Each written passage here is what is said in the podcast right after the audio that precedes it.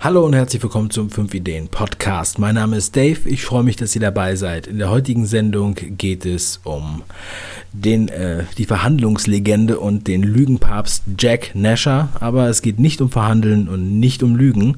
Und ihr werdet Sachen erfahren, die ihr nicht in jedem anderen Interview mit Jack äh, hört. Ich wünsche euch eine schöne Sendung. Bleibt dran.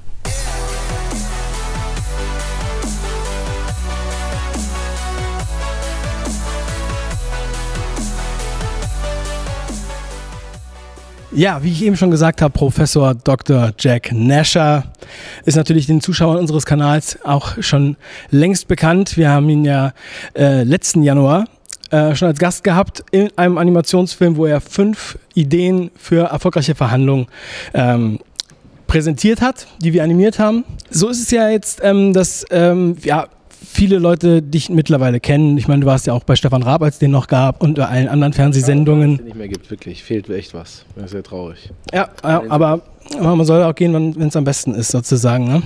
Ja, am besten war es ja vor, äh, ganz am Anfang eigentlich. Ne? TV Teil einmal die Woche kam. Ich finde es traurig, dass der, aber es war irgendwie so eine Institution einfach. Ne? Aber wie, einfach von der Bildfläche verschwunden einfach. Ne? Und Vivasion früher geguckt? Ja, klar. Ja, ja, Vivasion auf jeden Fall. Der war ja Talk of the Town damals. Ne? Also da hat ja echt jeder drüber geredet, klar. Ja, interessant. Ja, ich habe damals, ich war ein ganz großer Fan. Also ich war da, bin ja ein paar Jahre jünger als du. Ich war 14 oder so, als die Version krass groß war. Ich bin 32. Achso, ich bin 37. Ein paar Jahre, ja.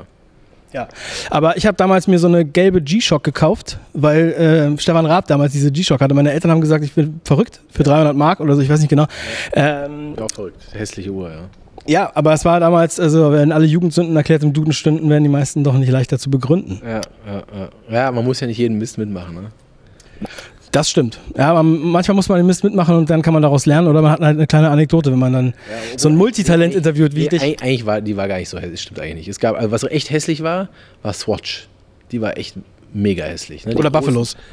Buffalos, ja, ich weiß, ich weiß nicht. Ich finde Buffalos fand ich gar nicht so schlecht. Also ich habe auch mal den Gründer kennengelernt, der mir eine Geschichte erzählt hat. Ein Deutscher übrigens, ne? Du kommst aus, aus Wiesbaden. Wollte ich gerade sagen, Frankfurt ist das so eine große Sache gewesen, ne? Genau, ja, ja. Und äh, ich weiß auch, meine Ex-Freundin damals hat Buffalos getragen, also die, die Turnschuhe, hinten die Ferse offen.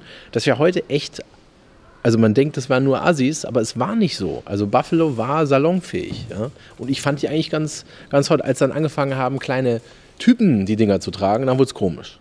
Aber ich, meine Frau, also weiß nicht. Aber ich habe sie nie getragen, muss ich dazu sagen. Also die habe ich auch noch ausgelassen, aber die 45 gab es sie nicht, weiß ich nicht. Ja, ich habe damals noch nicht so große Füße gehabt. Ich hätte ihn mit offenen Ferse kaufen sollen, hätte ich da reingepasst, ja.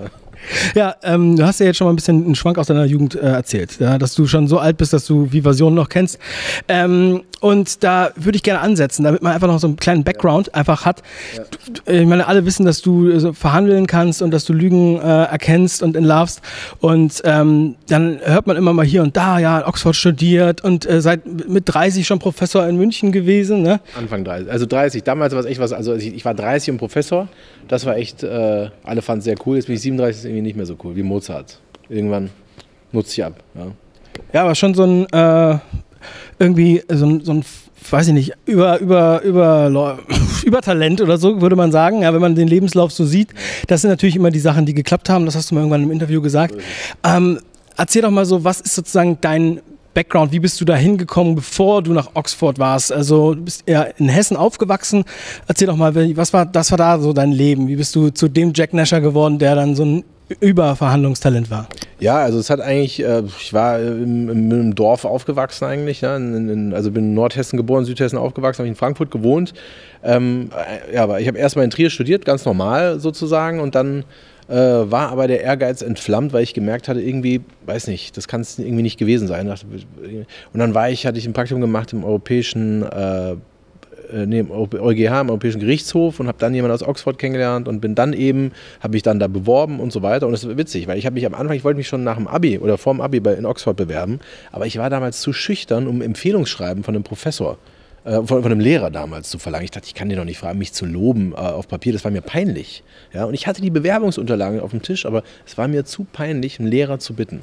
Ja, das muss ich heute mal vorstellen. Heute kommen meine Studenten zu mir und sagen, hey, ich brauche bis 16 Uhr Empfehlungsschreiben. Ja. Hätte ich nie, also das wäre für mich also verrückt, ja. Und ähm, naja, und dann war ich halt in Oxford und klar, und das ist halt das, das Tolle an so einem Ort. Ähm, ich meine, alle kochen nur mit Wasser am Ende sitzt man halt da in der Bibliothek und liest was und schreibt eine Arbeit. Ja, es liegt ja immer an einem selbst, äh, was man aus, aus der Sache, ich kann auch an irgendeinem, irgendeinem Kaff wirklich gute Sachen machen. Ne? Aber das Tolle ist an so einem Ort, wie auch in New York oder so, da begegnet man einfach tollen Leuten. Und das ist, glaube ich, das, das Besondere an, an solchen Orten. Ja, genau wie in Berlin. Da ist einfach meine Chance höher, als wenn ich irgendwo äh, in, im Saarland sitze, jemandem Besonderen zu begegnen, der irgendwie mein Leben auch verbessert, von dem ich viel lernen kann. Ähm, und äh, das, das war einfach so. Da waren halt, da haben sich Nobelpreisträger die Klinke in die Hand gegeben. Ja, von Hollywood-Produzenten über, ja, kurios, Boris Becker kam für einen Vortrag. Äh, und hervorragend übrigens. Der hat wirklich einen tollen Vortrag gehalten äh, von Patrick Stewart über Chefs von Danone und was weiß ich was. Also da waren wirklich, das war einfach toll. Ja? Und, und das war echt, das hat einen Unterschied gemacht. Ja? Und ähm, wie läuft das dann so in Oxford? Kann man da, ist das sehr teuer? Hast du ein Stipendium bekommen? Hat das irgendjemand gesponsert? Hatten deine Eltern Geld dafür? Äh, ich meine, wie, wie läuft das? Ja, also ähm, es ist eine öffentliche Uni. Ne? Also es ist keine private Uni, was, das ist eine öffentliche Uni. Interessant, die meisten amerikanischen sind privat, also Harvard ist eine private äh, Hochschule, Oxford nicht. Und da ist es halt so, da war es halt noch EU, also jetzt weiß ich nicht, äh, wie es so wird, ne? aber als EU zahlt man genauso viel damals wie ein Engländer und es war nicht so teuer. Also es ging. Kein Vergleich zu amerikanischen Universitäten. Ja. Und du hast ja danach auch äh, also sehr viele spannende Punkte in deinem Leben dann noch äh, Meilensteine hingelegt. Hast du da gute Connections gesammelt, die du dann später einsetzen konntest, zum Beispiel in der, im, bei der UN, wo du gearbeitet hast und ähm, was, du so, was du vorhin einmal kurz angerissen hast? Naja, also ich, ich habe dann mein Referat bei der UN gemacht ähm, und das hatte aber nichts mit Oxford zu tun. Ich hatte mich in Deutschland, man muss sich ganz offiziell beim Auswärtigen Amt bewerben und so weiter. Das hatte überhaupt, da waren keine Connections, gar nichts und das hat einfach geklappt. Ich glaube, was das Besondere an solchen Orten, ähm, ist, dass wenn ich an so einer mittelmäßigen Uni oder irgendwo bin, da gibt es halt ein paar, die ganz gut sind, es gibt auch ein paar Flaschen und so weiter. Wenn ich an einer Institution bin, wie Oxford oder Harvard oder so, da gibt es einfach keine Flaschen, sind alle sehr ehrgeizig, also sind nicht alles Nobelpreisträger oder so, ne? aber alle haben so einen Drive, das, sonst wären sie nicht da. Ja? Alle sind irgendwie zielstrebig und das bringt einen immens weiter. Ja? Man sagt ja, ne? also zeig mir die fünf Leute, mit denen du am meisten Zeit verbringst und der Durchschnitt das bist du. Ja? Und da ist echt was dran. Und ich glaube, wenn du, wenn du halt in so einem Umfeld bist, wo die Leute auch so, ich kam dahin, ich war 22 äh, und, und wusste einfach, ich war relativ durchschnittlich äh, mit allem, ich war aber, hatte einen großen Drive einfach, ja. Und ähm, da wird der Ehrgeiz einfach so angespornt. Ne? Und das heißt, wenn ich wirklich mich in ein Metier begebe oder irgendwo hinbegebe, wo so viele gute Leute sind, das reißt mich so mit, weil der eine erzählt, ja, der hat jetzt ein Praktikum, weiß ich nicht, bei Goldman Sachs in New York. Ja? Der andere ist, äh, also äh, geht jetzt zur NATO, der andere ist jetzt in Harvard für sein Doktorat. Also das ist einfach eine andere Welt. Das heißt, die Ziele werden anders ne? und alles so ändert sich sozusagen das Umfeld. Wenn, wenn, wenn du von einer normalen deutschen Uni sozusagen kommst, wo es darum geht, ein Praktikum bei, weiß ich nicht, irgendwo zu machen, äh, in der Verwaltung von irgendeiner Krankenkasse, ja, äh, in Trier, was sich auch nicht schlecht ist, ne? aber das ist einfach ein ganz anderer Horizont, der dadurch erweitert wird. Und das ist, glaube ich, das Gute, wenn du echt mal dein Umfeld änderst und auch keine Angst davor hast, auch nur ein, ein kleines Licht sozusagen zu sein in, in sowas Großem, am Ende wirst du doch deutlich besser. Ja? Du hast ja ähm, wie es immer so schön heißt, also Psychologie, Wirtschaft und Jura studiert. Hast du, ich meine, das ist ja eigentlich zu viel für ein Leben und dann mit, äh, mit 30 schon Professor. Ähm, hast du es zu Ende studiert oder wie äh, sieht das da wirklich aus mit deinen Studiengängen? Ja, ja, ich habe das äh, zu Ende studiert. Ich habe erst mit Jura angefangen. Ich habe Jura studiert ähm, und fand das erst toll. Dann fand ich es wahnsinnig langweilig. Irgendwie, ich weiß nicht, durch diese ganze also es hat mir einfach keinen Spaß mehr gemacht nach relativ kurzer Zeit. Habe es aber weiter studiert und habe dann Philosophie, Psychologie studiert, auch Magister. Das gab es in Trier, das gab es wohl nirgendwo anders, diese Kombination, was mir sehr entgegenkam, weil ich konnte sehr frei studieren. Ne? So ein Magisterstudiengang ist anders als ein Diplom oder so, dass du genau äh, irgendwie so und so, oder heute Bachelor, Master ist noch viel strenger. Das ist ja total verschult. Und Magisterstudiengang ist ja der älteste Studiengang, den es gibt, äh, der sehr, sehr frei ist. Das heißt, ich kann mich total vertiefen nach meinem Interesse. Es gibt relativ wenig Scheine, die ich machen muss muss. Aber dafür kann ich halt nach meinem Gusto mit dem Professor arbeiten oder mich hier hinsetzen, das machen. Und das war toll. Das habe ich auch zu Ende gemacht. Und dann habe ich eben in Oxford noch einen äh, Master gemacht. In, also ich bin nach Oxford, habe mein, meine damals Magisterarbeit in Philosophie geschrieben, dort als Research Associate hieß das, ja. Und bin dann da geblieben und habe noch einen Master in Wirtschaft gemacht und habe dann Jura noch zu Ende gemacht in Deutschland.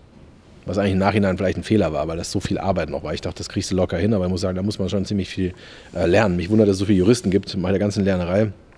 Aber so kam das eben, dass man sagt, okay, Philosophie studiert Psychologie, ähm, Wirtschaft und Jura. Ja? Also das war eher so ein Hin und Her, das war kein Masterplan. So, und dann war ich halt Meine Mutter hat sich fast die Augen ausgeheult, weil ich praktisch bis ich Ende 27 war, hatte ich keinen einzigen Abschluss. Ja? Das kam dann im Prinzip bam, bam, bam alles.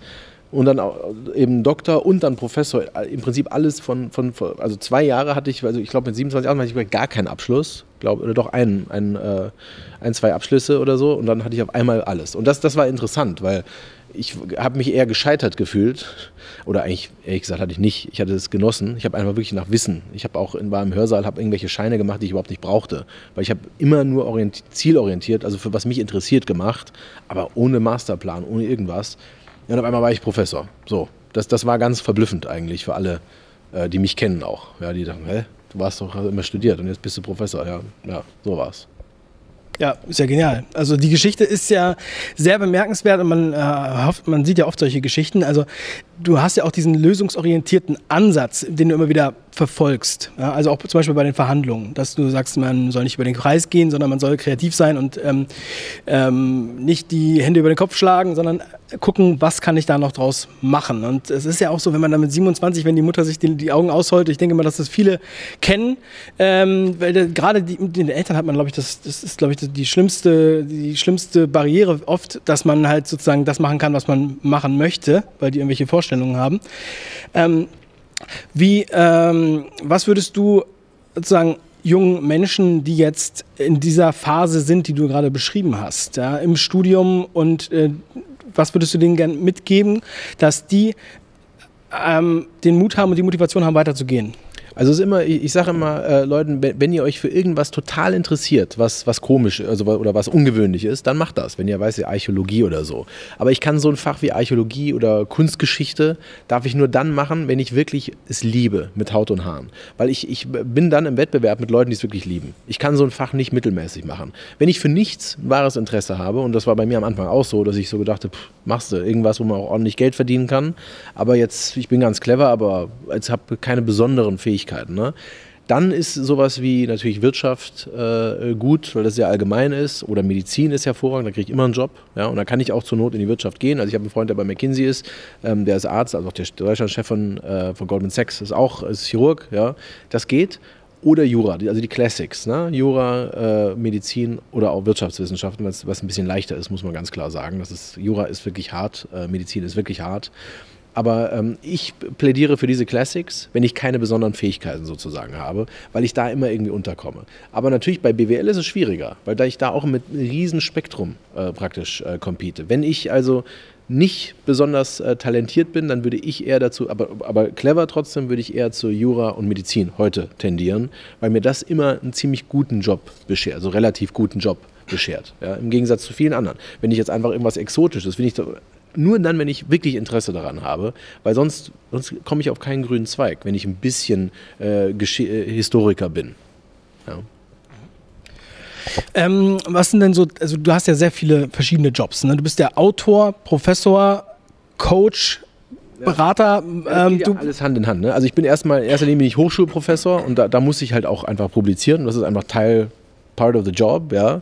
Und ich halte eben Vorträge und gebe dazu Seminare. Coach One-on mache mach ich nicht, ähm, aber ich, ich mache eben sehr viele Seminare und Verhandlungsberatungen vor allen Dingen. Es kommen Unternehmen zu mir und sagen, ich habe jetzt folgende Verhandlung, wie soll ich jetzt weiter? Ich habe gerade gestern eine telefonische Verhandlungsberatung gemacht, da ging es immerhin um einen ähm, Schadensersatz von äh, 280 Millionen und da geht es also darum, der muss praktisch der äh, anderen Partei jetzt einen Vorschlag vorlegen und es ist jetzt jede Minute muss es vorlegen, ich will keinen Fehler machen, was soll ich machen? Da habe ich mich jetzt innerhalb von zwei Stunden schnell eingelesen und eben einfach einen optimalen Weg vorgegeben. Ne? Und das mache ich sehr oft, ähm, dass ich Unternehmen berate, wie sie vorgehen bei einer wichtigen Verhandlung. Und natürlich schreibe ich dazu. Ja, ich äh, bin viel bei Konferenzen, halte viele Vorträge, aber darum dreht sich im Prinzip alles. Also eigentlich geht alles, hat Überschneidung und geht Hand in Hand. Bist du auch irgendwie an anderen Unternehmen beteiligt, die jetzt nichts mit deinem, äh, also nichts mit deinem Verhandlungscoaching, sage ich jetzt mal als Überbegriff, ähm, und der Lehre zu tun haben, wo du sagst, okay, das ist ein attraktives äh, Geschäftsfeld, weil du da auch äh, als Verhandler zum Beispiel herangezogen wurdest. Gehst du da auch mit rein oder bist du da auf deinem Feld? Ja, also ich bin beteiligt an Private Equity äh, Unternehmungen, die sozusagen in andere Sachen investieren. Ja, bin ich, in manche, manche Geschäfte. Äh, oder auch in Immobilienportfolios, äh, wo ich auch selber verhandle, ja. Aber das würde ich gerne ausbauen. Also ich interessiere mich für, für Startups. Äh, es gibt ja wirklich tolle Sachen. Äh, gehe auch auf Startup-Konferenzen, war auch an einem äh, näher beteiligt. Und ja, schaue ich mir gerne an, wenn ich auch natürlich was dazu beitragen kann, noch mit meinen Fähigkeiten eben, klar. Das ist ja ideal, dass du das ansprichst. Denn jetzt, diesen Monat, 25. Januar, sind wir in Salzburg. Das ist ja nicht weit weg von München, das ist ein Mittwoch. Und da machen wir ein Community-Treffen, 5 Ideen Goes Austria. 400 Teilnehmer, kostenfrei. Wir haben da gute Sponsoren gefunden. Ähm, wenn das in deinem Terminkalender vielleicht noch Platz hätte. Also so Startup, also wir machen das in Kooperation mit Startup Salzburg. Ja. Gerald Hörhan kommt als Speaker, Amazon schickt auch jemanden und äh, auch ein anderes Unternehmen, das ist noch nicht bestätigt, deswegen darf ich das jetzt. Mit dem war ich mal essen vor etlichen Jahren, da war noch kein Punk. Da war noch ganz, da war noch ganz klassisch, äh, ja, das weiß ich noch. Ne? Bestseller-Autoren unter ja, sich. Interessanter Typ, ja. Ja, dann, äh, also wenn du Zeit hast, 25. Januar abends, ja. 18 Uhr, geht es morgens um 6. Ja, bis morgens um 6, ja. Viel. Ähm, ja, das ist nochmal eine interessante Sache. Und äh, ja, Gerald Hörn, als ihr euch dann damals getroffen habt, dann habt ihr wahrscheinlich auch über eure äh, Online-Akademie-Absichten gesprochen. Er hat ja schon seine Investment-Punk-Akademie. Zehn, zehn, Jahre her. Aber ja. sehr danke für diesen Übergang. Ja, ja. Also, ich meine, das geht einfach nur hin und her, wie beim Ping-Pong hier. Ja, ja, richtig, richtig. Doch, doch, genau. Wir haben jetzt auch eine Online-Akademie gestartet, weil ich einfach merke, ich kann mich nicht zerteilen. Es ist, ich kann nicht überall gleichzeitig sein. Ne? Und, und manchmal sitze ich halt auch gern zu Hause und, und gucke Netflix äh, und, und, chille und äh, will da. Und, und trotzdem ist die Frage, wie kann ich mal sozusagen das Wissen verbreiten? Und wir haben eben tatsächlich alle Inhalte genommen und haben eine sehr schöne Online-Akademie, wie ich finde, wo alles drin ist und wo man sich praktisch alles anschauen kann, wo das ganze Know-how, was auch immer aktualisiert wird und dann auch sehr themenbezogene Verhandlungsszenarien, zum Beispiel Bewerbungsgespräch, wie verhalte ich mich richtig, äh, zum Beispiel äh, Verhandlungen, äh, Gehaltsverhandlungen, dass ich da bloß keine Fehler mache. Es geht eigentlich um das Vermeiden von Fehlern, was wir also zeigen, wie ich eben mich da optimal, äh, wie ich mich da optimal äh betrage und das, diese Technik optimal verwende. Wie ist da bisher so die Resonanz? Läuft ja jetzt seit äh, ungefähr 19. Ähm, November. Ja, äh, super. es läuft wirklich sehr, sehr gut. Das war ja am Anfang nicht so klar. Du startest eine Webseite und du hast keine Ahnung, was passiert, aber wir sind wirklich sehr, sehr, sehr äh, erfreut. Ja. Aber du bist ja auch eine ganz starke persönliche Brand schon lange. Ne? Also ich glaube 800.000 Bücher oder so verkauft. Ja, also das ist eben wahrscheinlich sogar mehr. Mit China ist immer so eine Sache. Wegen den Royalties sind die nicht so. Also es, also es sind wahrscheinlich durchaus mehr mit Russland und China und Korea, aber genau, die genaue Zahlen ist immer schwer, die, die rauszubekommen. Ja, aber ja, das auf jeden Fall. Über 800.000 sicherlich, ja. Mhm. Es war auch ein bisschen komisch, die Auswahl Russland, Korea, China. Es ist keine Auswahl, sondern das Buch wird angeboten und man guckt einfach, wer es, äh, wer, also das wird bei der Frankfurter Buchmesse, werden einfach die internationalen Rechte verkauft und da weiß ich, ja, das sind obskure Länder oft, ja. Also okay. das sind ja noch große Länder. Aber ja, ähm, und jetzt machst du mit dem nächsten Buch, das jetzt ansteht, was eigentlich ja schon, was ja eigentlich ein Re-Up ist sozusagen, ne? ähm, von einem Buch, was du, ähm, ich wollte schon sagen, als Kind geschrieben hast, vor über 10, 12, 12, 13 Jahren? 21, äh, 14 Jahren. Genau, wie man, wie man Kompetenz zeigt. Ne? Das war damals meine Frage, habe ich auch in meine Master Thesis in Oxford geschrieben. Worauf achte ich, wenn ich jemanden für kompetent halte? Ärzte, Anwälte, warum denke ich, der ist super? Da habe ich mich auseinandergesetzt und habe eben das als Buch geschrieben damals war überhaupt nicht erfolgreich, also war eine Fehlgeburt sozusagen, also kam tot aus der Druckerpresse, wie man sagt. Ähm, und es war wirklich sehr, sehr bedauerlich damals. Und dann irgendwie, als die anderen Bücher erfolgreich wurden, auf einmal war die Nachfrage unglaublich. Die wurden für Hunderte gehandelt. Jetzt haben wir eine völlig aktualisierte Neuauflage. Also das Buch hat eigentlich nur noch 20 Prozent vielleicht mit dem alten zu tun. Es ist völlig verändert. Und die Frage ist, es heißt überzeugt ähm, wie man Menschen von sich und seiner Kompetenz überzeugt. Irgendwie so ist der Untertitel, aber der, der Punkt ist, wie zeige ich meine Kompetenz und überzeuge also mein Gegenüber von mir. Ähm, und deswegen überzeugt. Und ich denke, es ist wirklich ein sehr, sehr schönes Buch und das erscheint jetzt im Februar im Campus Verlag. Also bin aber wirklich zuversichtlich, das ist echt ein solides Buch. Ja. Sehr hilfreich, wenn man sich verkaufen möchte oder einfach andere Menschen von sich überzeugen möchte, als Dienstleister vor allen Dingen, aber auch in jedem anderen Fach, wenn es um die persönliche Interaktion geht. Ja. Vielleicht können wir das ja bei fünf Ideen äh, dann auch nochmal besprechen, wenn, der, wenn die erste Welle abgeklungen ist. Ich möchte mich immer nicht so gerne auf den Februar stürzen, wenn alle dann gerade über dein Buch berichten, dann machen wir das im März oder April vielleicht. Ja, Jack, vielen Dank. Es war sehr schön. Ich denke, man hat nochmal ein paar andere Seiten äh, von dir gesehen und äh, kann da nochmal ein bisschen, bisschen was mitnehmen. Und ähm, ich denke mal, vielleicht äh, verlinken wir nochmal die Online-Akademie dann unter unter dem Video. Und dann wünsche ich dir für 2017 alles Gute, dass es weiterhin spannend bleibt und ich freue mich dann nächsten Januar, wenn wir uns wiedersehen. Ja, ebenfalls. Vielen Dank. Ciao.